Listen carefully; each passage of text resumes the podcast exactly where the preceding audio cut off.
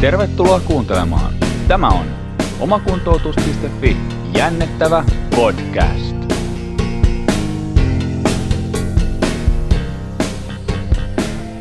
No niin, ja tervetuloa omakuntoutuksen jännettävä podcastiin. Tänään me hypätään meidän perinteisestä tuki- ja liikuntaelimistön ja suorituskyvyn ja urheilun ja fysioterapian aihepiireistä sitten vähän erilaisiin aiheisiin. Meillä on vieraana tässä jaksossa toimintaterapeutti ja erityistason seksuaaliterapeutti Henna Kekkonen, joka siis toimii tuolla yksityisenä palveluntuottajana Etelä-Savon seudulla ja kuntoutuksen parissa muun muassa kouluttanut sitten näissä seksuaalisuuteen liittyvissä asioissa laajaltikin. Ja kuten ehkä vieraasta pystytään päättelemään, niin tänään me pyöritään sitten enemmän tuolla seksuaalisuuden parissa ja sitten tämä jakso alun perin julkaistu tässä niin kuin Pride-viikolla 21, joten käydään vähän läpi sitten myöskin sitä puolta tästä seksuaalisuudesta. Ää, tervetuloa Henna podcastiin ja kiva saada sut linjoille. Kiitoksia, ihan huikean hienoa olla tässä hetkessä sinun kanssa nyt. No, kiva. Kaikki aina sanoo, että tämä on kivaa. Mutta joo, hei, tota, haluatko vähän kertoa myöskin itsestäsi nyt meidän kuuntelijoille ja, ja vähän sitä, että, että mitä kaikkea sä nyt sitten oikeastaan teet ja mistä me tänään keskustellaan? Joo, eli, eli taustaltani ihan minä olen äh, kuntoutuksen ala ammattilainen myös, mutta että olen itse toimintaterapeutti on reilu kymmenisen vuotta tehnyt töitä nimenomaan aika vahvasti tuolla neurologian kentällä. On aivovauriokuntoutukseen erikoistunut ja, ja, ja äh, sitten paljon erityistä niin kuin vaativaa tukea tarvitsevien ihmisten kanssa siellä kehitysvamma- ja autismin kirjon kentällä myös työskentelen vahvasti ja kommunikaation Kommunikaation oikeuksista mä paljon puhun yhdessä mun projektissa myös ja sitten yksi semmoinen vahva osa-alue on myös tuo pitkittynyt kipu ja, ja sen vaikutukset sitten ihmisen toimintakykyyn. Nämä on varmaan semmoiset vahvimmat, vahvimmat kentät minulle niin kuin kuntoutuksen puolelta ja, ja sitten seksuaaliterapeuttina on työskennellyt nyt viitisen vuotta ja seksuaalisuuteen liittyvät teemat on vahvasti minun työssä tällä hetkellä läsnä, että, että, että teen ää, justiinsa työsken, tä, tällä hetkellä työn alla on apuvälineopasta ja ää, pitkittyneen kivun ja seksuaalisuuden opasta, ja ne on nimenomaan suunnattu sitten myös kuntoutuksen alan ja sosiaali- ja terveysalan ammattilaisille työkaluiksi, että minun jotenkin semmoinen intohimo on kuntoutuksen alan ammattilaisille antaa lisätietoa ja työkaluja sitten tästä seksuaalisuuden osa-alueesta, että sen takia olen kyllä huikean kiitollinen siitä, että pyysit tänne vieraaksi. No niin. Sitten tota, jos me nyt mietitään tätä aihealuetta, niin tähän ei ole ehkä varsinkaan suomalaisille varmaan se kaikkein helpoin aihealue puhua, tai voi olla, että edelleen aikamoisena niin kuin tabunakin tätä käsitellään tai huomataan, että, että ei, ole, ei ole helppoa ja ei kyllä itsekään kauhean usein tuu mulla vastaanotolla otolla nämä asiat esille ja ehkä osaltaan voi johtua siitä, että itse sitä puolta sitä hallitse tuoda esille tai sitten ää, potilasmateriaali on vaan semmoinen, että hei sitä niin kuin ehkä koe, mutta varmaan tähänkin tulee, tulee sulta sitten näkemyksiä, että, että onko tämä näin vai onko mulla jonkinlainen harha tässä. Ää, mutta onko sinulla itsellä sitten jotain, jotain niin kuin ihan konkreettisia vaikka vinkkejä nyt sitten siitä? Ja, ja just tietoa nyt tästä, että miten niin kuin tätä seksuaalisuutta näiden potilaiden kanssa voisi ottaa puheeksi? Tai minkälaisissa tilanteissa se esimerkiksi vaikka just fysioterapian kentällä voisi nimenomaan olla tarpeen? Ja, ja jatkokysymyksenä just sitten vähän kanssa se, että kummalla osapuolella tässä nyt sitten olisikin itse asiassa se niin sanottu vastuu ottaa se seksuaalisuus puheeksi, eli onko tämä sille, että meidän potilaat tai asiakkaat odottaa, että me se otetaan puheeksi, me ammattilaiset, vai onko se sille ikään kuin, että se pitäisi kuitenkin olla sellainen, minkä, minkä niin kuin puheeksi ottamisen oikeus olisi ikään kuin sitten siellä potilaalla itsellään? Nyt tuli, tuli monta, monta asiaa, katsotaan minkälainen monologi nyt tulee. Tota, äh, Mutta siis joo, aihehan on hirvittävän herkkä. Tämä koskettaa meitä kaikkia niin kuin hyvin. Tämä on meidän yksi syvimpiä, sisimpiä olemuksia. Tämä on niin kuin meidän identiteetti ja osa ihan niin kuin meidän, meidän terapeuttien ja, ja sitten asiakkaiden ja kaikkien ihmisten kanssa, kenen kanssa me ollaan vuorovaikutuksessa. Että ainahan se semmoinen yksi osa identiteettiä siinä on myös läsnä, että et, mutta tämä on tosi herkkä ja se aiheuttaa monenlaisia erilaisia ajatuksia ja tunteita ja meillä kaikilla on myös oma historiamme sen oman seksuaalisuutemme äärellä ja, ja, ja siellä voi olla kipeitäkin asioita tai sellaisia asioita, mitä ei oikein tunnista tai, tai häpeäpisteitä tai, tai muita tämmöisiä. Ne, ne kyllä ihan väistämättä tulee myös läsnä siinä asiakkaan äh, kanssa vuorovaikutuksessa oltaessa, että et kyllähän me ollaan ihmistyössä niin, koen, että kuntoutuksen ala ammattilaisina semmoisessa niin erityisasemassa, että me ollaan aika herkkien asioiden äärellä niin kuin ihmisen kanssa yleensä. Että jos siellä on sairastumista, kipua, vammautumista, huolia, murheita, niin, niin ne asiat niin kuin voi vaikuttaa hyvinkin syvälle siihen ihmisen elämään. Ja me ollaan hyvin pitkälle niin kuin semmoisia rinnalla kulkijoita myös siinä ihan, ihan arjessa ja, ja elämässä, niin kuin, että, että meidän joissakin tilanteissa meidän kuntoutusasiakassuhteet voi olla hyvinkin pitkiä ja, ja opitaan tuntemaan ihmistä syvällisesti ja, ja näin. Ja, ja mun mielestä se antaa hyvät eväät myös siihen, että meidän täytyisi osata kohdata sitten myös se ihmisen seksuaalisuus tai kumppanuussuhteet, mitä siellä elämässä lähiympäristöverkosto näistähän puhutaan ihan kuntoutuksen paradigmassa niin kuin siinä, että miten me, miten me otetaan semmoista niin kuin verkostoa mukaan kuntoutukseen ja kuntoutumiseen ja, ja näin poispäin. Että, että sitten, entä jos siellä tulee sitten vastaan tämmöistä moninaisia perheitä tai moninaisia suhteita, niin, niin kyllä ne on, aina minun mielestä on läsnä. Äh, Mutta joo, sano, olet tehnyt ilmeisesti jotain kotiläksyjä ja sielläkin sinulla oli hyvä ote jo siihen, että, että ajatteli, ajattelit sitä, että, että kummalla se vastuu on. Ja kyllähän se tutkimuksissa sillä tavalla menee, että me ammattilaiset vähän odotetaan, että, että asiakas ottaa puheeksi ne asiat, mistä hän haluaa puhua. Ja sitten tavallaan asiakkaat odottaa sitä, että heille annettaisiin jokin lupaa siihen puhumiseen, että asiakkaat ei edes tiedä, kenen kanssa he voi puhua asioista tai seksuaalisuuteen liittyvistä kysymyksistä, että et, et he odottaa sitä, että ammattilaiset antaa sen luvan. Ja sitten meillä on se dilemma sitten, että kun ajatellaan, että et kyllä joku muu tai, tai kyllä se asiakas kysyy, jos on kysyttävää. Ja, ja molemmat on hiljaa. Molemmat on, on sitten hiljaa. Että että tavallaan se va, niin kuin vastuu on keskustelun aloittamiseen ammattilaisella, mutta asiakkaalla on se valta päättää, että onko se keskustelu tärkeää vai ei. Eli siinä vaiheessa sit asiakas voi sanoa, että ei tämä, tämä ei nyt ole merkityksellinen asia tai en halua tästä nyt keskustella. Ja sitten meidän täytyy siirtyä seuraavaan aiheeseen. Okay.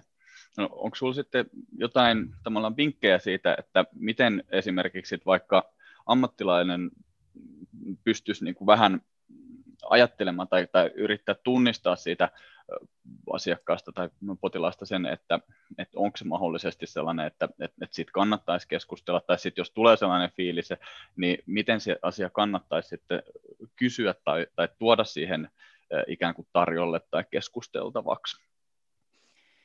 Helpostihan me ehkä jäädään siihen ajatukseen, että nyt meidän pitää sitten kysyä, että miten se seksi onnistuu. Että, että niin mennään jotenkin suoraan sinne syvään päätyyn. Ja, mutta mehän voidaan lähteä sitä keskustelua että, niin kuin viemään, että, että vaikuttaako tämä niin kuin sinun esimerkiksi kumppanuussuhteisiin tämä sinun tilanne, jos on mm, No, no fysioterapian alallakin, jos miettii, että se on pelkkä joku tuki- ja liikuntaelimistön kiputila vaikka, että tulee asiakas. Selkä, selkäkipu on aika tyypillinen varmaan, että mitä, mitä voi niin kuin tulla. Ja siinä vaiheessa mietitään, että minkälaisissa tilanteissa se selän kipu esimerkiksi vaikuttaa, missä asennoissa se vaikuttaa, mietitään ergonomisia asioita arjessa, niin sit sitä voi kysyä siellä sitten niin kuin yhtenä kysymyksenä, että vaikuttaako tämä esimerkiksi sun seksuaaliseen kanssakäymiseen, tai, tai vaikuttaako tämä sinun kumppanussuhteisiin tai, tai läheisiin intiimisuhteisiin. Et jollakin tavalla tälleen antaa sitä pientä mahdollisuutta sille keskustelun avaukselle. Ja selkäkivussakin esimerkiksi asentoohjaus on tosi tärkeää myös seksuaalisuuden osa-alueella. Joo, joo. Eli tavallaan ajatuksena olisi se, että siinä voisi, käy, voisi käyttää tämmöisiä suht laveita kysymyksiä, mm. joihin sitten se potilas saa mm, itse kokiessaan niin vähän tarkentaakin sitä. Mä... Ja sitten, että jos sieltä asiakas antaa, että ne joo vaikuttaa, niin sitten voi lähteä kyselemään, että, että haluaisitko kertoa lisää, että missä asioissa se vaikuttaa.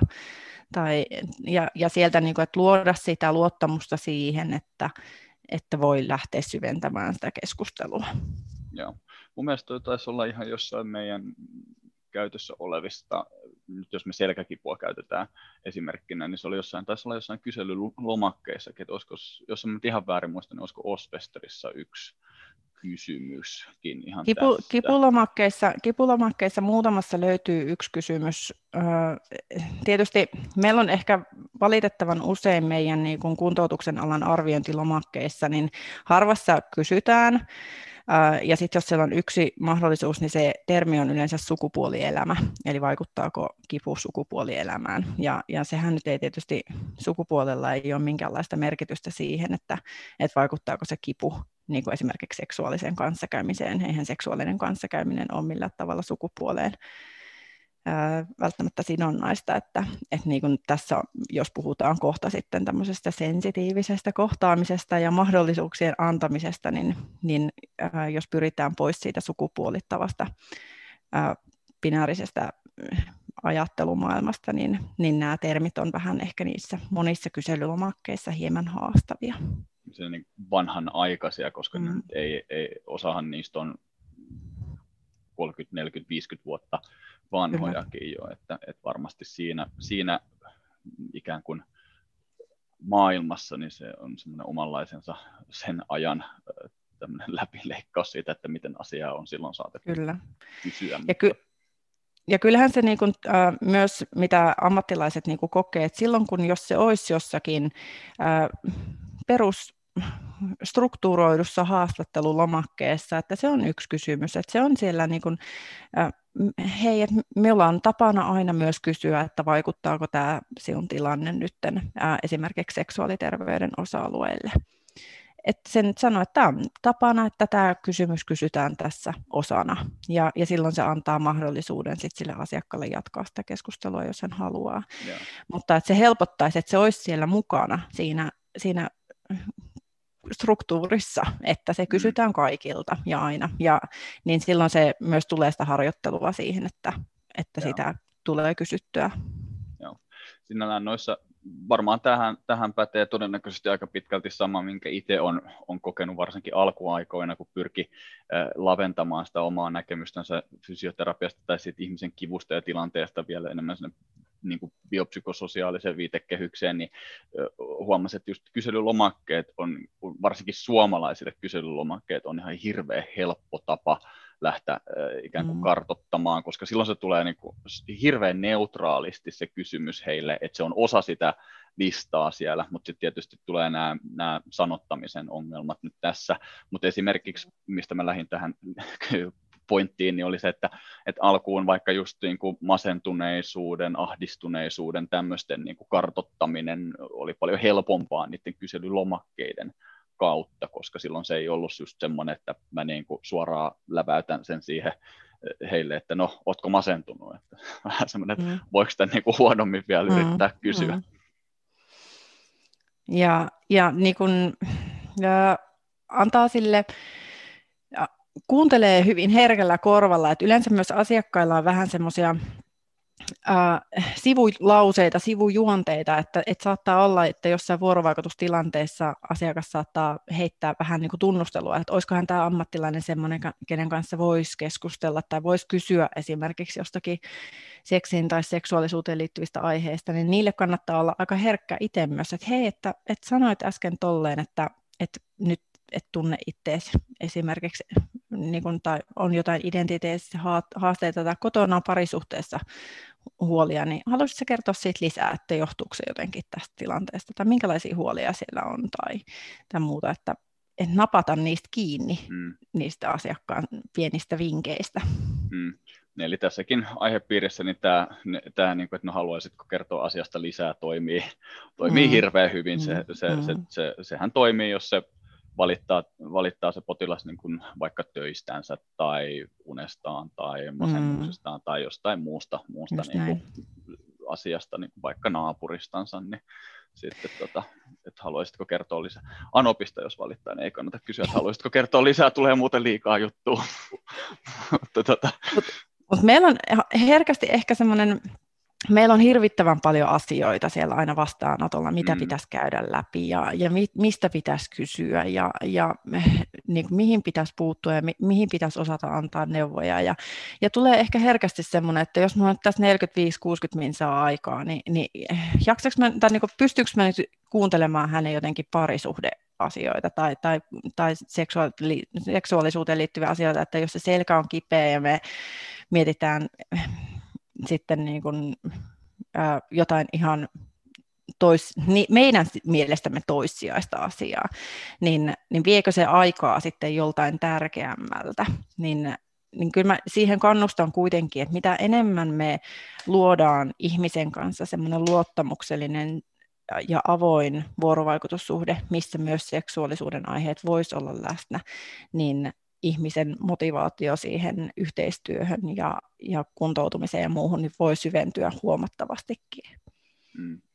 No joo, koska sehän taas kasvattaa sitä terapeuttista suhdetta, mm. terapeuttista allianssia. Se on vähän taas englannista Suomeen, Suomeen huono se alliance on parempi kuin terapiasuhde tai joku tämmöinen terminä, mutta just nimenomaan, että ja mehän tiedetään, että ne henkilöt, jo, jo, joiden välille se terapiasuhde muodostuu hyväksi, niin monesti niin kuin tuloksetkin on hyviä Juuri ja tykkää, tykkää käydä siellä ja muuta tämmöistä, niin joo. Äh, miten se sitten, että jos nyt sitten tuleekin se tilanne vastaan, että siellä on, on, on niin kuin selkeästi meidän potilas kokee, että, että tämä on niin kuin olennainen asia, mutta me ehkä itse koetaan, että meillä ei ole siihen ehkä semmoista asiantuntemusta, minkä se aihepiiri sitten taas tämän seksuaalisuuden osalta ansaitsisi, niin kenelle sitten fysioterapeutti voisi niin kuin, suositella tai ohjata tämmöistä henkilöä sitten ikään kuin jatkokonsultaatioon ja, ja onko jotain erityistilanteita sitten, milloin se ennen kaikkea niin kuin kannattaisi vai onko se aina kannattaa, kun se tulee puheeksi? Ja... No, meillä on hyvin vahva semmoinen niin kuin kompetenssin tarve hirveän herkästi niin kuin, no, tai onko minä väärässä, korjaan nyt, mutta jotenkin se, että, että ehkä semmoinen ajatus siitä, että en uskalla ottaa tätä asiaa puheeksi, kun en ole sen alan ammattilainen tai en, en tiedä siitä, niin, niin jätän mieluummin puhumatta, mutta äh, kyllä mä siihen myös kannustan, että jo pelkällä kuuntelulla pääsee hirvittävän pitkälle. Ja, ja sitten jos sieltä tulee semmoista niin kuin, ö, asiaa, mihin ei, ei tiedä vastauksia, niin mun mielestä ammattilaisuutta on nimenomaan se, että, että kuunnellaan ja sitten että sit sanotaan, että, että mä en valitettavasti nyt osaa ehkä auttaa sua tässä asiassa, mutta, mutta mä etsin sulle yhteystiedot tai mä autan sua. Itse kun teen neurologisten asiakkaiden kanssa töitä, niin se saattaa olla ihan se, että minä jopa soitan heidän kanssaan sitten tarvittavalle ihmiselle. Oli se mikä asia tahansa, ei se välttämättä niin kuin seksuaalisuuteen liittyvää, mutta se, että en, en jätä sitä ihmistä yksin, että et, no en tiedä, katsoin jostain netistä, että mm. Et se on ehkä semmoinen, mitä suosittelen, että, että aina voi sanoa, että hei, etitäänkö yhdessä, tarvitko apua soittamiseen, mä voin auttaa sinua. Seksologisen seuran sivuilta esimerkiksi löytyy ihan alueittain seksologian ammattilaiset, niin sieltä voi vaikka katsoa, että onko tällä alueella seksuaalineuvojaa tai terapeuttia, kuka voisi sitten auttaa. Että, että se on ehkä kaikkein helpoin. Tai sitten, niin kuin, että, että se olisi myös työyhteisössä tiedossa. Myös tällaisten niin organisaationalliset asiat on myös tosi tärkeitä näiden asioiden, että ne on läsnä siellä, että organisaatiossa tiedetään, että kuka meidän tiimissä on se, joka tietää vaikka asioista, tai, tai kenelle me ohjataan eteenpäin, että kaikki tietää ne yhteystiedot, että missä asioissa kyllä me tiedetään Suomessa, kuka on osaa tietää jostain asiasta kaikkein eniten ja ketä konsultoidaan, kun tulee joku tietty oirekuva tai jotain mm. muuta vastaavaa, niin ihan samalla tavalla hankitaan sitä verkostoa myös tältä osa-alueelta itsellemme. Et se, se, on kyllä se on tosi tärkeää, että ihmistä ei jätetä sen asian kanssa yksin. Mutta vielä tuohon kompetenssin puutteeseen, mm. että kun jotenkin me koetaan semmoista tärkeää, tai että se on meille tärkeää se, että me tiedettäisiin asioista, jotta me osataan sitten neuvoa oikein ja sanoa oikein. Niin yksi semmoinen työkalu, mikä kyllä tässä asiassa on se, että me oltaisiin tutkailtu vähän itteemme, niin kun, mm. ää, mietitty vähän, että mitä, mitä niin kun aihealueita seksuaalisuuteen liittyy, semmoisia, mitkä herättää meissä tunteita, tai tai että onko meillä itsellämme jotain kipeitä kohtia tosissaan siellä niin kuin historiassa, tai onko joku aihealue semmoinen vaikea, mistä on vaikea puhua. Ja, ja sitä kautta, kun tiedostaa enemmän sitä, se reflektoi omaa taustaa, niin, niin se auttaa myös kohtaamaan sit niitä asiakkaita tämän aiheen äärellä. Eli, että, eli tämmöinen niin kuin nimenomaan omien seksuaalisuuteen liittyvien niin kuin arvojen, ajatusten, uskomusten vähän kyllä. syvällisempi pureskelu olisi ihan paikallaan kyllä myöskin kaikilla. Se, se tulee myös tuossa sensitiivisessä kohtaamisessa sitten niin kuin esille se, että me tiedetään, että, että tärkeämpää on se, Ähm, kun eihän me voida tietää kaikesta kaikkea niin kuin tietopohjaisesti tai, tai niin kuin jotenkin saada sitä kompetenssia jokaisesta asiasta, huikeasti, mutta se, että mikä on arvokkaampaa, niin on se, että me osattaisiin osattais niin se oma ajattelumaailma ja oma rauhallisuus saada silleen, että tuli mulle eteen nyt mitä tahansa, niin, niin mä pystyn kohtaamaan sen jotenkin rauhallisesti. Mm, joo. No, pitäisikö meidän hypätä sitten suoraan, nyt kun tästä tuli aasinsilta, niin tähän kohtaamisasiaan asiaan sitten tämän, tämän tiimoilta ja, ja, ja just vähän nimenomaan myöskin siitä, siltä kantilta, kun meillähän fysioterapiaankin tulee niin hirveän paljon erilaisia ihmisiä, ja eihän nyt just tämä, jos mietitään sitä seksuaalisuutta tai mitä tahansa muutakaan tämmöistä tietyllä tavalla niin kuin henkistä ominaisuutta tai muuta, niin sehän ei välttämättä näy niin päälle päin, että mikä, mistä on kyse tai muuta, niin onks, miten tämä, että jos me mietitään jotain vaikka kohtaamista, niin mikä olisi semmoinen niin kuin oikea niin kuin arvokas tapa, tapa niin kuin lähteä kohtaamaan ihmisiä sille, että me ei, ei esimerkiksi vaikka oltaisi millään tapaa loukkaavia sitten, että jos me lähdetään laventamaan sit ihan keskustelua ihan pelkästä seksuaalisuudesta myöskin sitten tuonne ikään kuin tänne sateenkaaripuolelle myöskin, että jos meille tulee niin kuin erilaisten, onko nyt voiko oikein sanoa, että seksuaalivähemmistöjen tai muiden edu, edustajia sitten tänne vastaanotolle, että me ei oltaisi niin loukkaavia heitä kohtaan myöskään, että saataisiin sellainen hyvä ää, kohtaaminen ihan huolimatta siitä, että mikä sen meidän potilaan tausta on, koska eihän me sitä voida tietää ollenkaan. Joo, Minulle ehkä monet aina sanoo, että, että totta kai vastaanotolle saa tulla erilaisia ihmisiä ja kohtelen ihmisiä aina samalla tavalla ja, ja ei, ei tämä ole niin kuin ongelma tai, tai haaste niin kuin seksuaali- tai sukupuolivähemmistöjen kohtaamisessa tai muuta, mutta, mutta kyllähän se on aika karua kuitenkin ne kokemukset ja, ja se tutkimustieto ja haastattelutieto, mitä niin kuin on ollut vähemmistöjen kokemuksista sitten terveydenhuollossa, että se syrjinnän tai väheksynnän tai ohittamisen tunne on vahva.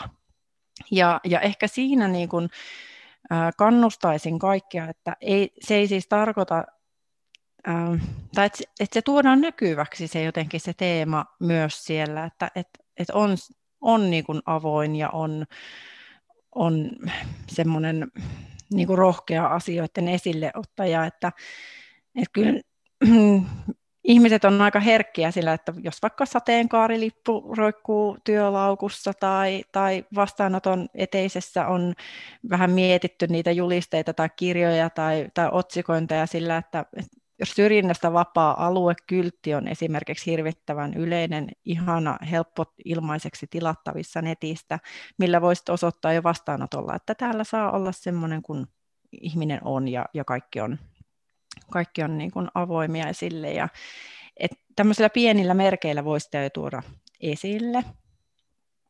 Ää, ja miettiä, kyllä niitä kannattaa, kannattaa harjoitella niitä, niitä, että millä tavalla sitä ihmisiä lähtee kohtaamaan ja, ja sukupuolittamaan niin sitä tilannetta. Meillä on tosi, tosi paljon semmoisia syvään juurtuneita ajat, niin semmoisia tilanteita, missä tulee herkästi, että no onko sulla, onko sulla vaimoa kotona, tai, tai haluaisitko kertoa sinun parisuhteesta, tai, tai niin kuin, että mikä se parisuhde on, onko parisuhde vai monisuhde esimerkiksi. Että antaa mahdollisuuden, tai meidän kyselylomakkeissa, että onko siellä mies, nainen, raksit ruutuun, tai onko meidän vessatilat määritelty sukupuolen mukaan. Mun mielestä vessa on vessa ja siellä voi käydä kaikenlaiset ihmiset. Että, et niin mutta nämä on semmoisia ihan pikkujuttuja, mitkä, mitkä muokkaamalla saa semmoisen avoimuutta jo siihen tilanteeseen. Joo, joo. Mutta se tokihan on, on just koko tämä juurikin vaikka joku vessa-asiakin, niin eikö se ole vielä meille edelleen ihan laissakin, että pitäisi, pitää niin kuin jotenkin eritellä se, vai onko mä sen ymmärtänyt väärin? En, minä en tiedä kyllä laista. Nythän oli uusi Oodi-kirjastohan, siellähän on vain vessat. Okei. Okay. Joo, että, että siellä tota, ei, ei, ole, ei ole sukupuolitettua sen erikseen. Että, okay. että, että, Joo. ja, mm, kyllä.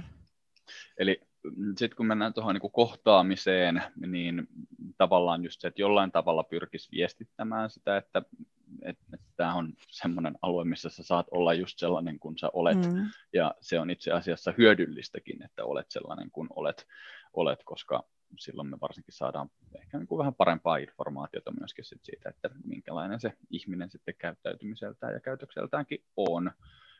Ja sitten just tuohon, minkä sä sanoit, että tämä, että mm, ei pyrittäisi meidän omissa omassa puheessa niin kun, käyttää tämmöisiä niin kuin heteronormatiivisia termejä, että onko mie- vaimoa tai onko aviomiestä tai, tai, tai tällaista, vaan että puhuttaisiin mieluummin niin kuin sukupuolineutraalisti, niin onko se sitten niin kuin just, että puhutaan puolisosta tai kumppanista vai mihin suuntaan? Itse tykkään puhua kumppanista. Puolisokin on ehkä, puolisossa on ehkä semmoinen kristillisen historian vivahde ehkä jollakin tasolla, mutta, tota, mutta puoliso tai, tai kumppani. Mutta tärkeintä ehkä on se, että me kuunnellaan, mitä sanoja se asiakas käyttää ja, ja käytetään niitä. Että, että, että mm, itse heräsin esimerkiksi tässä silloin, kun aloitin, aloitin tätä, tämän seksuaalisuuden äärellä niin kuin uraani, niin, niin, niin huomasin kirjauksissa esimerkiksi, että kirjoitin Matti on 56-vuotias mies Mikkelistä. Ja sitten jäin miettimään, että miten paljon meillä on esimerkiksi kirjauksissa tai, tai meidän systeemissä semmoista, onko sillä nyt merkitystä, onko se Matti mies vai ja joku muu niin kuin tavallaan sillä mun, mun toimintaterapialausunnon kannalta, niin onko sille merkitystä, niin, niin, niin nämä, on, nämä on hyviä juttuja pohtia. Ää, sensitiiviseen kohtaamiseen tietysti on se, että, että äm, me annettaisiin sille asiakkaalle päättää se, että onko se sukupuoli tai, tai mikä tahansa niin kuin siinä hänen elämässään liittyvä asia, niin onko se merkityksellistä nyt sille kuntoutukselle vai ei. Eli kun välillä niin kun esimerkiksi transihmiset on kokenut sitä, että he menee nuhan takia lääkäriin ja, ja lääkärin kirjaus on sitten niin kun keskittyy siihen, että hän on transihminen, vaikka sillä nyt ei sen nuhan kanssa ole niin kuin mitään mm. tekemistä. Mm. Eli, eli myös se, että onko sillä sukupuolen kokemuksella tai, tai seksuaalisuuden moninaisuudella, niin onko sillä merkitystä just sen, sen asian kanssa, minkä kanssa hän tulee siihen, siihen vastaanotolle. Ja sitä voi kysyä ihan suoraan niin asiakkaalta, että onko, hei, että, että onko tällä merkitystä, haluatko että tätä kirjataan millään tavalla. Se on tosi tärkeää minun mielestä, että me kysytään asiakkaalta, että mitä tästä asiasta kirjataan, koska on myös ihmisiä semmoisia, ketkä ei elää vaikka niin kuin vielä niin, kuin, niin, kuin niin sanotusti kaapissa esimerkiksi jonkun asian kanssa. Sitten teille tulee luottamuksellinen vuorovaikutussuhde, hän kertoo sulle jotain semmoista, mitä muut ei tiedä, niin äh, sinulla on vastuu siinä, että mitä sä kirjaat sit potilastietoihin esimerkiksi. Hmm.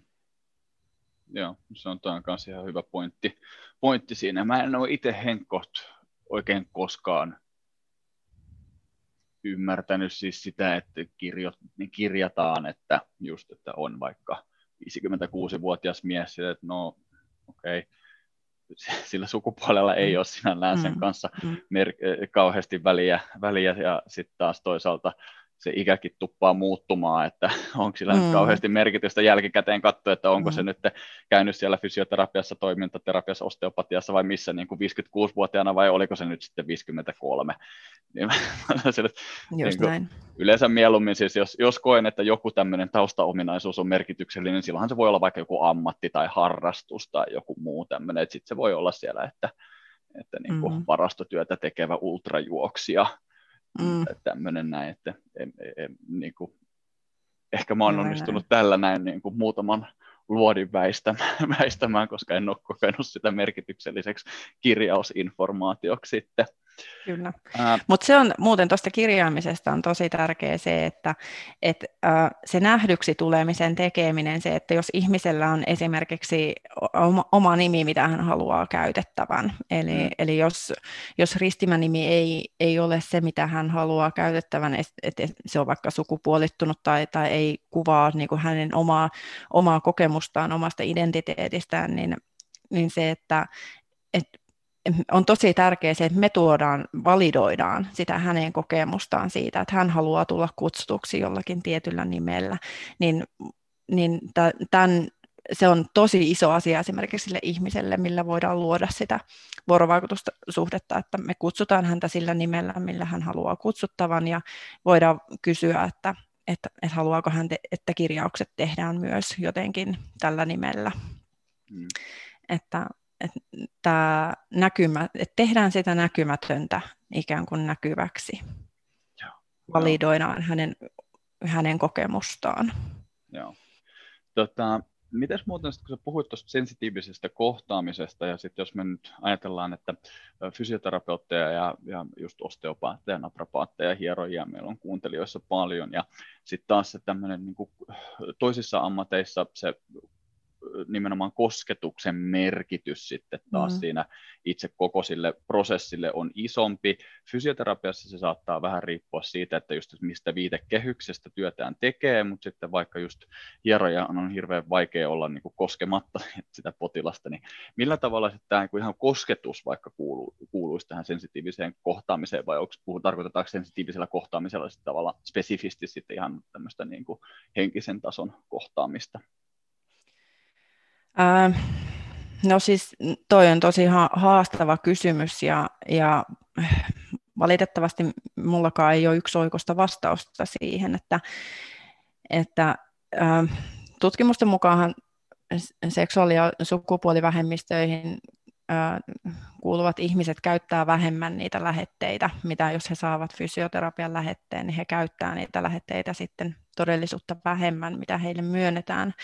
Ja, ja se on osin varmaan pelkoa myös no, tää, e, en osaa puhua toisten suulla enkä toisten kokemuksista, mutta, mutta voisin kuvitella, että fysioterapiassa ja muissa tämmöisissä hoidollisissa tilanteissa se riisuutumisen mahdollisuus tai semmoinen niin kuin välttämättömyys tai sen pelko voi olla yksi osatekijä, mitä sitten, mikä aiheuttaa sen, että ei uskalleta tulla hoitoon. Ja, ja, tota, ja kyllähän meidän täytyy niin kuin pohtia sitä, että, että miten me kunnioitetaan sen ihmisen riisuutumisen halua tai, tai pyst- mitä se herättää meissä, jos ihminen ottaa paidan pois. Ja sitten me nähdään vaikka mastektomian arvet, eli rintojen poistojen arvet, tai, tai me nähdään binderi siellä alla, eli tämmöinen rintojen sitomismenetelmä, niin, niin mitä se herättää meissä, miten me kohdataan se siinä tilanteessa. Ja, mm. ja ehkä niin kun jos on tämmöistä transtaustaa sitten, niin siellä voi olla tosi suurta semmoista kehodysforiaa, niin että, että se keho on outo, sitä voidaan inhota, jos niin kuin ei koe, että se, se keho on sitä sukupuolta, mitä itse kokee olevan, eli semmoista keho vihaa ja, ja niin kuin hyvin haasteellisiakin asioita mitä voidaan sitten lähteä semmoisen psykofyysisen fysioterapian kautta ehkä tutkailemaan, että mikä se kehosuhde on ja miten siihen kosketaan ja miten ihminen itse siihen koskee ja miten toisten kosketukseen siihen niin kuin suhtaudutaan. Ja nämä on tosi monimuotoisia ja, ja yksilöllisiä asioita aina ihmisellä, että, että tietysti varmaan ehkä, ehkä meillä ammattilaisilla on oletusarvo, että jos tulee hierontaa, niin sitten se ihminen on valmis ottamaan sen vaijan pois ilman niin kuin oletus, ehkä se on oletusarvollisesti monella, mutta, mutta voidaanko me sitten niin jotenkin muokata niitä tilanteita sille, että me kysytään siltä ihmiseltä enemmän, että, että mikä on suostumuksen taso, että millä tavalla siellä haluaisit, että tässä hoitomenetelmässä nyt edettäisiin.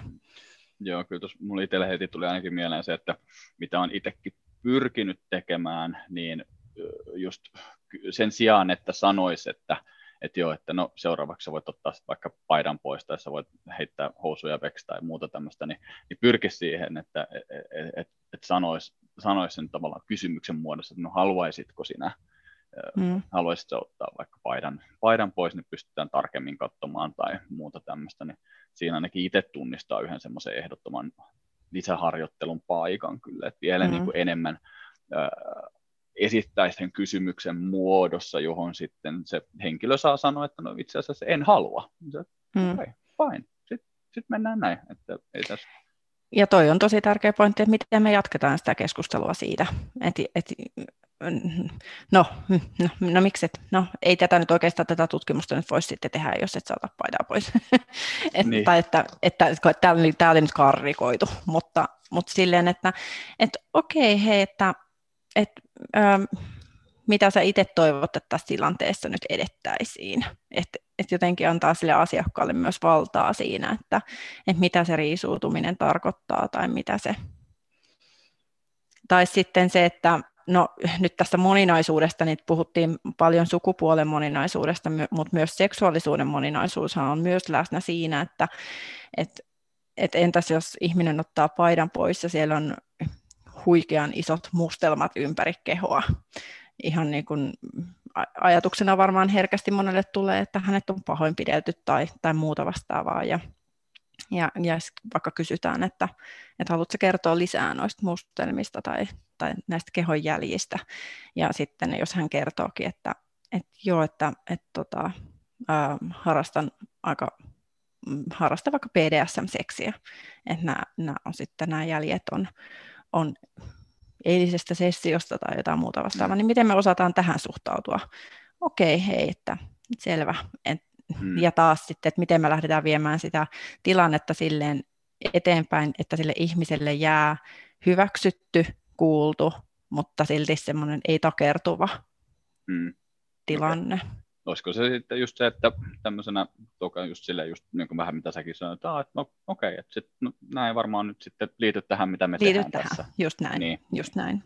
Joo. Tai sitten voi kysyä, että tarvitsetko minun nyt huomioida näitä jotenkin tässä niin, tilanteessa, kyllä. jos on vaikka tutkimustilanne tai, tai teette jotain kehollista, äh, kehollista tutkimusta tai mitä tahansa, niin se voi kysyä, että tarvitsetko minun nyt huomioida tätä nyt tässä tilanteessa mitenkään.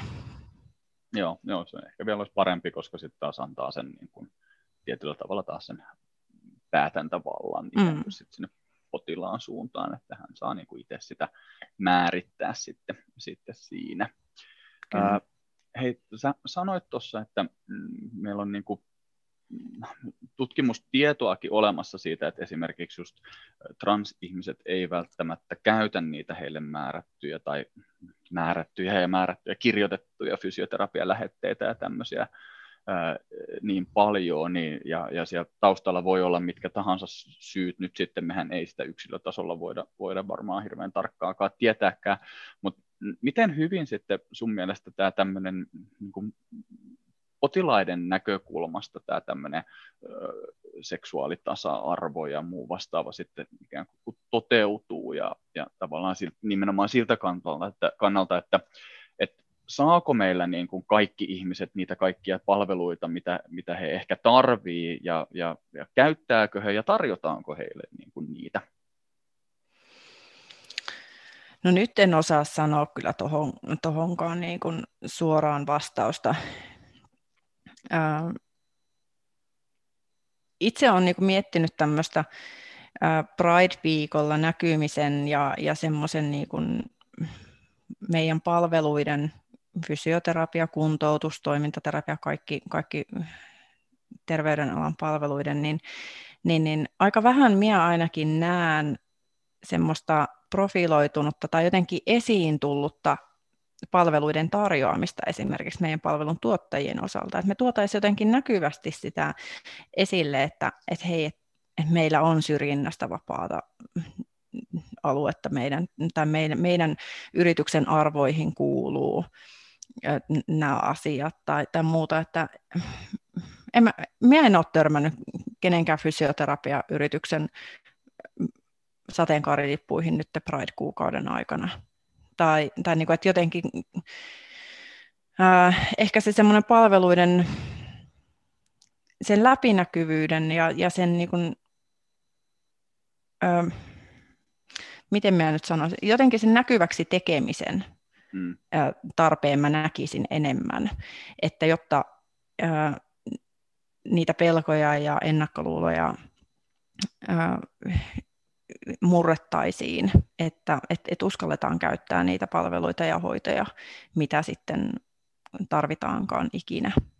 Ja, ja se fysioterapiassa, mun mielestä psykofyysisessä fysioterapiassa ja ylipäätänsäkin kehollisessa hoidossa on hirvittävän paljon mahdollisuuksia ja, ja hienoja piirteitä, mitä, mitä jos miettii sukupuolen korjauksen prosesseja tai, tai muita, olisi niin tärkeää mun mielestä käyttää.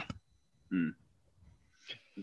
Onko siellä jotain sellaisia sit niin kuin ihan erityisiä esimerkkejä tuosta sitten niin mu- muussa mielessä, että öö, miten vai onko se just lähinnä nimenomaan, että et, et sillä päästään jo hirmu pitkälle, että kun tehdään se tietyllä tavalla tämä niin kuin vaitsevaisuus tai tämä tämmöinen hyväksyminen näkyväksi, niin onko se se, mikä niin kuin jo on jo niin iso askel eteenpäin, että se jo monella riittää. Kyllä mä näkisin, että se riittää ensimmäiseksi askeleeksi, että, että, että sillä pääsee jo pitkälle, jos on vain yksinkertaisesti avoin ja kuunteleva ja sen tuo näkyväksi. Tietysti on myös se totta, että hyvin pienelläkin seksuaalisuuteen liittyvällä koulutuksella. Sen ei tarvitse olla kuin ihan, että jopa ehkä työn ohjauksellisesti äh, hankkii työpaikalle pienen koulutustilaisuuden näiden asioiden läpikäymiseksi, että hei, että minkälaisia ajatuksia meillä nyt tässä on tästä aiheesta, tai että voidaan yhdessä pureksia sitä, että, että mitä me haluttaisiin meidän organisaatiossa, että, että muuttaa, tai, tai onko meillä jotain haasteita, tai niin semmoinen ihan pienetkin lyhyet koulutukset tai työnohjaukselliset asiat niin edistää sitä, että ihmiset vaan pystyy kohtaamaan siellä vastaanotoilla enemmän seksuaalisuuteen liittyviä aiheita. Eli ei tarvi lähteä mihinkään huisin isoihin täydennyskoulutuksiin tai, tai jatkokoulutuksiin aiheen äärelle, vaan että semmoinen pienorientaatiokin riittää. Joo, eli ei tarvitse lähteä heti niin kuin hyppäämään sy- pitkään, pitkään jatkokoulutukseen ei. erikoistumaan. Kyllä. Joo, joo, kyllä. Ja, ja kannattaa niin kuin rohkeasti tavallaan pyytää sitä, sitä semmoista reflektiohetkeä, niin kuin on se sitten työporukan kanssa tai, tai, tai sitten ulkopuolisen kouluttajan kanssa tai, tai miten tahansa, mutta yleensä sitten kun asioista puhutaan pieni hetki ääneen, niin ne selkiytyy. Mm, joo, joo.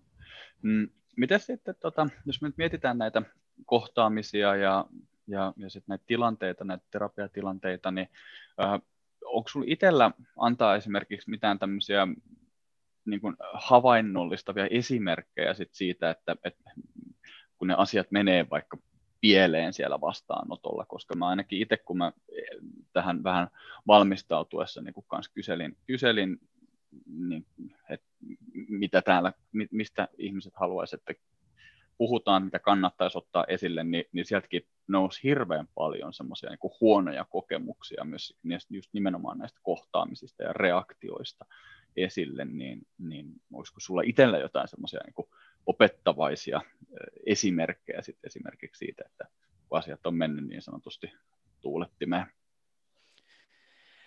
No ne menee varmaan viikoittain tuulettimeen ihan itselläkin, vaikka, niin kun, vaikka on olevinaan sille, että osaisi osais jostakin jopa höpistäkin ehkä toivottavasti ainakin joka toinen hetki, niin, niin, tota, niin silti tulee niitä tilanteita, että, että käyttää ihan hölmöjä ilmauksia, käyttää vanhan, vanhentuneita ilmauksia, käyttää niin kun, äh, olettaa asioita, ihan siis se, semmoinen olettamisen maailma on kuitenkin hyvin vahva meillä. Et ja, ja se varmaan liittyy siihen, että meillä ajankäyttö on myös, ää, niin kuin oli puhettakin, että ajankäyttö voi olla haastavaa. 45 minuuttiin pitäisi saada kaikki asiat ihmisestä selville, niin, niin olettamuksien kautta me voidaan vähän ehkä tiivistää sitä, sitä mm. sitten kokonaisuutta. Et että kyllä ne elää tosi usein. Et varmaan toi ehkä semmoinen mies-nais asetelma on ehkä tyypillisin ja yleisin, miten niin kun, missä se tulee se moka, että, mm. että kohdataan ihminen, jos hän on mies oletetun näköinen, niin, niin kohtaan hänet miehenä. Tai, tai pohdin sitä, että, että minkälaista, minkälaisia haasteita vaikka vaimon kanssa sitten tosissaan siellä kotona on, ilman että mä oon koskaan kysynytkään, että minkälaisia suhteita hänellä on elämässään. Että, tämä on varmaan se tyypillisin. Joo. No mitä sitten, jos nyt vaikka sitten käykin silleen, että, että, että onkin vaikka, vaikka silleen, että ää, sä ää, kysytkin joltain henkilöltä esimerkiksi, että no, että pystyisit sä vaikka tulemaan seuraavan kerran vaikka vaimon kanssa tänne vastaanotolle ja, ja vastaus onkin sitten se, että no, että itse asiassa, että ei, mulla ei ole vaimoa, vaan mulla on aviomies, niin miten sä sitten korjaat sen tilanteen? Onko se ihan rehellisesti, aa hei, sori, että et nyt on. Käytin, vaan, käy, käy, käytin tätä surkeata, sur, surkeata termiä, vaikka itse asiassa tässä treenaillaan parhaillaan sitä, että Siis ihan just noin. Että niin kun, noissa tilanteissa, sit kun tulee mokattua tai tulee niin kun noin vasten kasvoja sitten se, että, että tota, nyt meni mönkään, niin ihan just silleen, että kädet pystyy ja sanoo, että hei, sori, että nyt en kyllä niin tajunnut ollenkaan, että anteeksi, kun olin näin, näin tota, oletusarvoinen, että, että ilman muuta, että, että no haluaisikohan se sun puolison, että kumppani tulla sitten mukaan ensi kerralla. Ja sitten vaan jatkaa juttua, korjaa ja jatkaa, että et se, ettei se muuttaisi sitä, sitä vuorovaikutussuhdetta jotenkin, no elää nyt sitten, en, en, mä, en mä sitten halua, että se kumppani tulee mukaan. että, et, niin kuin, se, on, se olisi ehkä semmoinen niin kuin, voi olla, että terapiasuhde voisi loppua nopeasti sitten. No se saattaisi olla, että se kyllä siihen, se voi olla, että sitten ei, ei, ei olisi kyllä saattaa olla, että voisi tulla reklamaatiotakin kyllä perään ja varmasti kyllä ihan aiheestakin sitten mm. tuommoisessa tilanteessa. Kyllä, että, että vaan hyvin rohkeasti myöntää se, että hei, että, että en kyllä tajunnut, että, että hei, nyt jatketaan tästä eteenpäin. Et, ää, tuli muuten tuosta noin mieleen, nyt vähän ehkä palaan taaksepäin, mutta hyvä Ei esimerkki, ja hyvä esimerkki niin kuin tästä, että kun menee niin kuin asiat, asiat pieleen, niin, niin tota, ää, erään ihmisen kanssa, kollegan kanssa silleen, hän, hän sitten kertoi tilanteen, että, et, että tota, ää, oli tämä mm, aito avioliitto teema oli hyvin vahvasti, vahvasti esillä tässä muutama vuosi sitten, kun oli tämä mm. avioliitolain uudistus ja näin poispäin. Ja hän oli sitten jotenkin kommentoinut, kommentoinut sitten, ei, ei edes tarkoituksella, hän on hyvin, hyvin semmoinen avoin ja liberaali ja, ja ihana, ihminen, ihana ihminen, mutta hän oli jotenkin sitä kommentoinut sitten, että, että ehkä, äh, ehkä nyt siinä hetkessä sitten jotenkin loukkaavalla tavalla sitten ö, moninaisia ihmisiä kohtaan tai, tai seksuaalisuuden suuntautumisen moninaisuutta kohtaan, ja, ja sitten asiakas oli sitten vaan sanonut, että, että hänelle on kyllä tosi tärkeä arvo niin kuin tällainen ö, erilaisten ihmisten niin kuin tasa-arvon tuominen niin kuin siitä myös avioliittolain lain äärelle, ja, ja sitten, että, että hän, hän on niin kuin bi sitten itse ja, ja toivoisi, että voisi mennä kenen kanssa tahansa naimisiin. Ja, mm.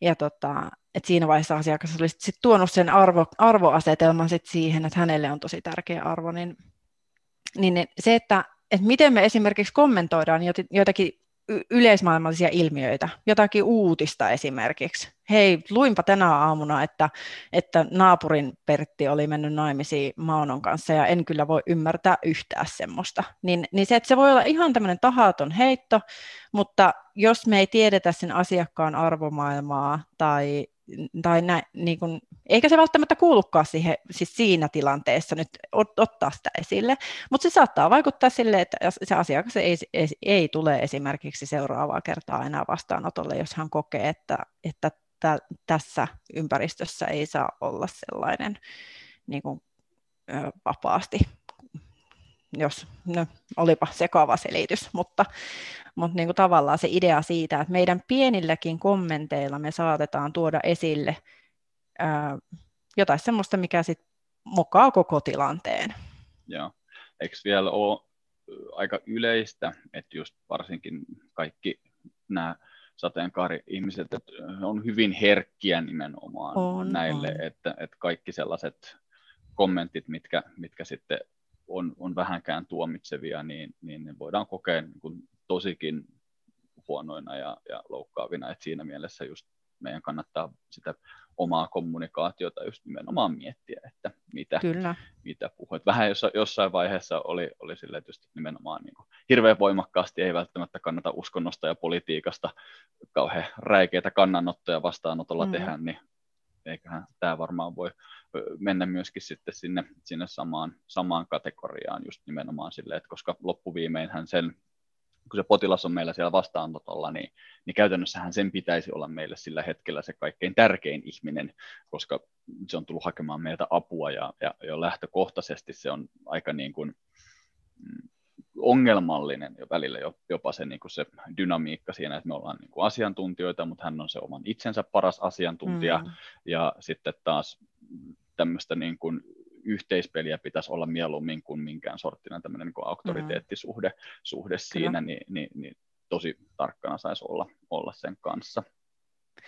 Ja jotenkin ehkä tärkeä työkalu niin kun on se tunnistaa, että, että me ollaan erillisiä kuitenkin siitä asiakkaasta, että, että, että niin kun tämän seksu, jotenkin se, että minä sallin ihmisen tai sen asiakkaan seksuaalisuuden ja hänen kokonaisuutensa ja hänen sukupuolensa ja hänen identiteettinsä ilmaisun ja, ja kaiken muun, niin eihän se tarkoita sitä, että se niin kuin, muuttaa mitenkään minun omaani tai, tai minun tarvitsee muuttaa omaani tai omia arvojani tai omaa toteuttamistani tai mun ihan oma seksuaalisuus saa olla ihan just semmoinen, mikä se on. Mun arvot saa olla ihan just semmoiset kuin ne on Voin olla aidon avioliiton kannattaja omassa elämässäni, voin olla siis nainen, syntymässä määritelty naiseksi ja koen hyvin vahvaksi olevani nainen ja, ja saan toteuttaa ihan niin kuin semmoista seksiä, mistä haluan itse, itse toteuttaa. Et eihän se, niin kuin, se, että me sallitaan ihmisille oman näköinen elämä ja oman näköinen identiteetti, niin, niin ei sen tarvitse muuttaa meidän omaa. Ja se on ehkä semmoinen hyvä, mikä kannattaa työstää myös sitten, että, että kun me ollaan sinut itsemme kanssa, niin silloin me annetaan lupa myös asiakkaille. Mm, joo. Nyt, joo, toi on, niin kuin tuossa aikaisemminkin tuli puheeksi tai mainittu just sitä, että se oman itsensä ja ajatusmaailman tutkaileminen voi olla aika olennaistakin sitten. Ja, ähm, tuossa hei, sanoitkin tuossa, mihin mä haluan vähän palata, niin just tästä, oliko se joku sun kollega vai kaveri vai, vai mikä, mutta miten, niin, niin, niin, miten tämä sitten, että jos me niinku törmätään tämmöiseen tota, epäasialliseen kommentointiin tai, tai käyttäytymiseen sitten niin kuin vaikka meidän työpaikalla, niin tähän ei ole nyt mitenkään tähän, tähän niin kuin seksuaaliasiaan tai seksuaalivähemmistöihin, vaan ylipäätään niin kuin rasismiinkin liittyen, liittyen sitten, niin onko siinä jotain semmoista, että, että, että vielä, että miten, miten esimerkiksi, että just jos me mietitään tämmöistä halveksuvaa kommentointia vaikka jossain kahvihuoneessa tai jotain epäasiallista vitsiä tai muuta, niin mitä, mitä siellä heitetään, niin miten, miten niin kuin niihin kannattaisi sitten puuttua, jos kokee, että tämä ei nyt ollut, ollut ok, koska tämäkin oli yksi semmoinen, mikä, mikä tuli niin kuin esiin, esiin sitten yhdeltä, yhdeltä kollegalta, jolta, jolta kanssa kyseli, niin, niin, niin hän kertoi esimerkiksi, että on ollut niin kuin tosi mm. niin kuin tympeitä tilanteita, tilanteita sitten, kun on, on, on niin kuin heitetty vähän epäasiallista vitsiä, vitsiä sitten, niin miten se kannattaa? Onko se sitten vaan taas sanoo vaan ihan päin naamaa siinä, että hei, mun mielestä tämä nyt ei ole ehkä sellainen asia, mistä kannattaa vitsailla, tai että tästä niin kuin voi jollekin tulla, tulla niin kuin joka sivukorvallakin kuulee asioita, niin tosi paha mieli vai miten siihen kannattaisi sitten puuttua? Äh, kiperä tilanne, kiperä kysymys. Äh, mun henkilökohtainen mielipide on, että aina pitää puuttua ihan joka ikiseen äh, epäasialliseen vitsiin, kommenttiin. Aina, jos ei ole varmaa, että se on jonkun oman porukan mustaa huumoria hyvin suljetussa tilassa, että mm. ei ole riskiä sille, että asiakkaat tai ulkopuoliset kuulee tai, tai että seurassa on sellaisia ihmisiä, että, että kenelle se asia on oikeasti ok. Olenhan siis mustan huumorin ystävä olen itsekin, mutta sen niin kuin, se tärkeintä on tehdä aina kaikista tiloista ja kaikista tilanteista turvallisia niin kuin kaikille ihmisille ja tiedostaa, että minkälaisia ihmisiä siinä ympärillä on, niin sen takia minun mielestä aina pitää puuttua. Mutta se, että millä tavalla siihen puututaan, niin se onkin sitten jo ihan, ihan toinen juttu. Eli ää, mä tykkään itse, suosittelen lämpimästi kaikkea tutustumaan NVC-menetelmään, eli Nonviolent Communication, en tiedä onko vuorovaikutustapa tuttu, mutta, mutta tosi herkullisia ajatuksia siitä, että, että meidän kaikella toiminnalla ja kaikilla teoilla ja, ja kaikilla niin on joku tunne ja joku tarve siellä taustalla.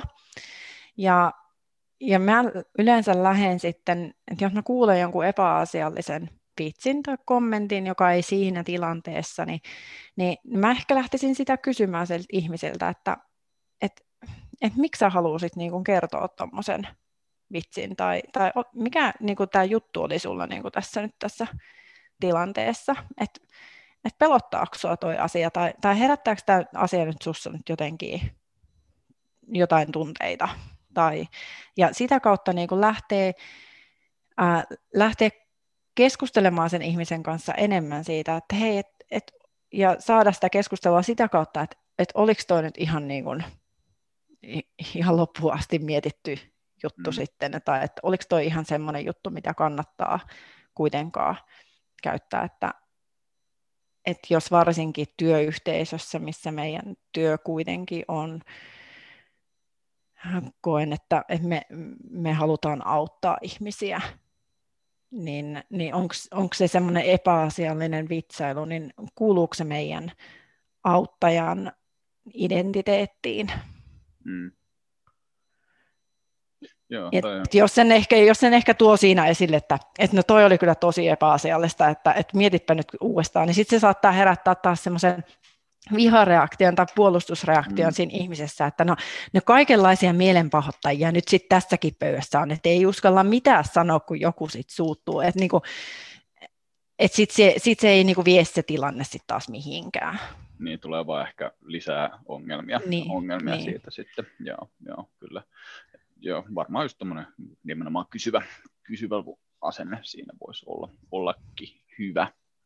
Mutta kyllä aina pitää kysyä, aina, aina niin kuin mä koen, että aina pitäisi lähteä siihen jollakin tavalla kiinni. Että, että jos ne vaan ohitetaan, niin silloin niille annetaan hiljaisesti lupa. Mm. Joo, joo, se on varmasti just näin. Tota, me ollaan mun mielestä aika hyvin saatu meidän, tai mun kysymys ja aihe, aihelistaa käytyy tähän mennessä tuossa läpi. Ja tota, viimeisenä sitten jäisi jäis toi, että niin kuin kaikilta muiltakin meidän vierailta, niin myös sulta öö, mä kysyn lukusuosituksia, eli jos, jos joku haluaa tota, perehtyä tähän aiheeseen vielä vähän, vähän tarkemmin, niin mistä sitä kannattaisi tehdä. Ja, ja tuossa ennen kuin laitettiin nauhoitusta päälle, niin sanoit, että sun mielestä olisi niin kuin hirveän tärkeää, että tässä mm, tuotaisiin esille nimenomaan niin kuin molempien puolten katsantaa, eli ei ole pelkästään sitten, sitten sitä, että mm, tota, ammattilaiset ikään kuin tekee jotain tutkimusta tai kirjaa puhuen ikään kuin sitten niiden potilaiden suulla, vaan että tulisi sellaista, että myöskin nämä, nämä tota, näiden sateenkaari-ihmisten oma ääni kuuluville, mikä mun mielestä on ihan hirveän hyvä pointti, pointti nimenomaan tässä, tässä näin, niin sulla oli kaksi, kaksi lukusuositusta tähän liittyen. Joo, kyllä suomalaista materiaalia kanssa niin alkaa, alkaa olla aika kivastikin kyllä saatavilla, että et, et googlailulla kyllä löytää, uh, mutta itse tykkään hirvittävän paljon nimenomaan siitä kokemuspohjaisten tarinoiden ajatuksesta ja, ja sieltä mä suosittelen semmoista kirjaa kuin Sukupuolena ihminen, Nina Sunen ja Maju Ristkarin suht uusi, suht uusi kirja kuitenkin ja, ja, ja nimenomaan kokemuspohjaisia tarinoita heillä siellä kirjoitettuna ylös. Ja sitten mä itse tämmöisen niin ehkä uuden uutuuden meidän ammattilaisten näkökulmasta, niin oli, oli tota, Myrsky Turunen oli tehnyt ihan huikean ihan opinnäytetyön tältä vuodelta Metropolian ammattikorkeakoulusta osteopatian tutkinto-ohjelmasta, että sukupuolen moninaisuuden sensitiivinen kohtaaminen, niin, niin se oli aika semmoinen äh, helppo aloituspaketti, mistä voi niin kuin lähteä tämän aiheen äärelle, ja oli nimenomaan tarkastellut paljon sitten just meidän ammattikunnan näkökulmasta sitten, että, että siihen, siihen lämmin suositus. Ja ja ehkä semmoinen niin tsemppi jotenkin ihmisille nyt tähän loppuun haluan niin sanoa, että, että ei meidän tarvitse tietää kaikkea, siis miekään tiedä yhtään mistään mitään, mutta, mutta kiva, kun sain höpötellä jotakin. Ja, ja, ja tota, että niin semmoinen armeliaisuus itsemme kohtaan, että ei meidän tarvitse kaikkea tietää, että lähdetään niin vaan, ja tuodaan sitä avoimuutta ja rohkeutta niin kuin sinne arkeen ja, ja, ja sitten kun mokataan, niin vaan sanotaan, että hei, mokasin ja sitten kehityn seuraavalla kerralla, että, että, että semmoista rohkeutta ja, ja ää, itse myötätuntoa asiaan. Ja, aika hyvä, hyvät niin kuin päätesanat ja hy, varmaan aika hyvä niin tiivistys nyt sitten tästä podcastin tosta, niin kuin Annista ja aihe, aihealueesta alueesta sitten. Mutta tota, mä kiitän, kiitän sua Henna hirveän paljon, että sä olit juttelemassa tästä aiheesta. Jos mä olisin tämän yksin höpötellyt, niin tämä olisi mennyt todella huonosti. En olisi varmaan yksin pystynyt tästä asiasta kovinkaan pitkäänkään puhumaan, puhumaan mutta tota, nyt saatiin mun mielestä hyvin, hyvin, hyvin niin käytyä tätä tärkeää asiaa, asiaa läpi ja, ja vielä tämmöisen ajankohtaiselle viikolle sitten Kyllä. Kiitos paljon ja kiitos meidän kaikille kuulijoille. Ei mitään. Palatkaamme asialle. Kyllä, hyvä hei. Kiitos paljon vierailusta ja kaikille kuulijoille. Kiitos kuuntelusta ja moikka. Moi moi. Tässä oli tämänkertainen jännittävä podcastimme jakso. Minä olen Jukka Aho ja kiitos vielä kerran kuuntelemisesta. Mikäli juttumme kiinnostavat sinua enemmänkin, voit seurata meitä somessa ja nettisivuillamme. Facebookista ja Instagramista löydät meidät nimimerkillä omakuntoutus.fi ja nettisivuillemme pääset navigoitumaan osoitteella www.omakuntoutus.fi. Toivottavasti näemme sinut siellä ja seuraavassa jaksossamme. Kuulemisiin ensi kertaa. Moi moi!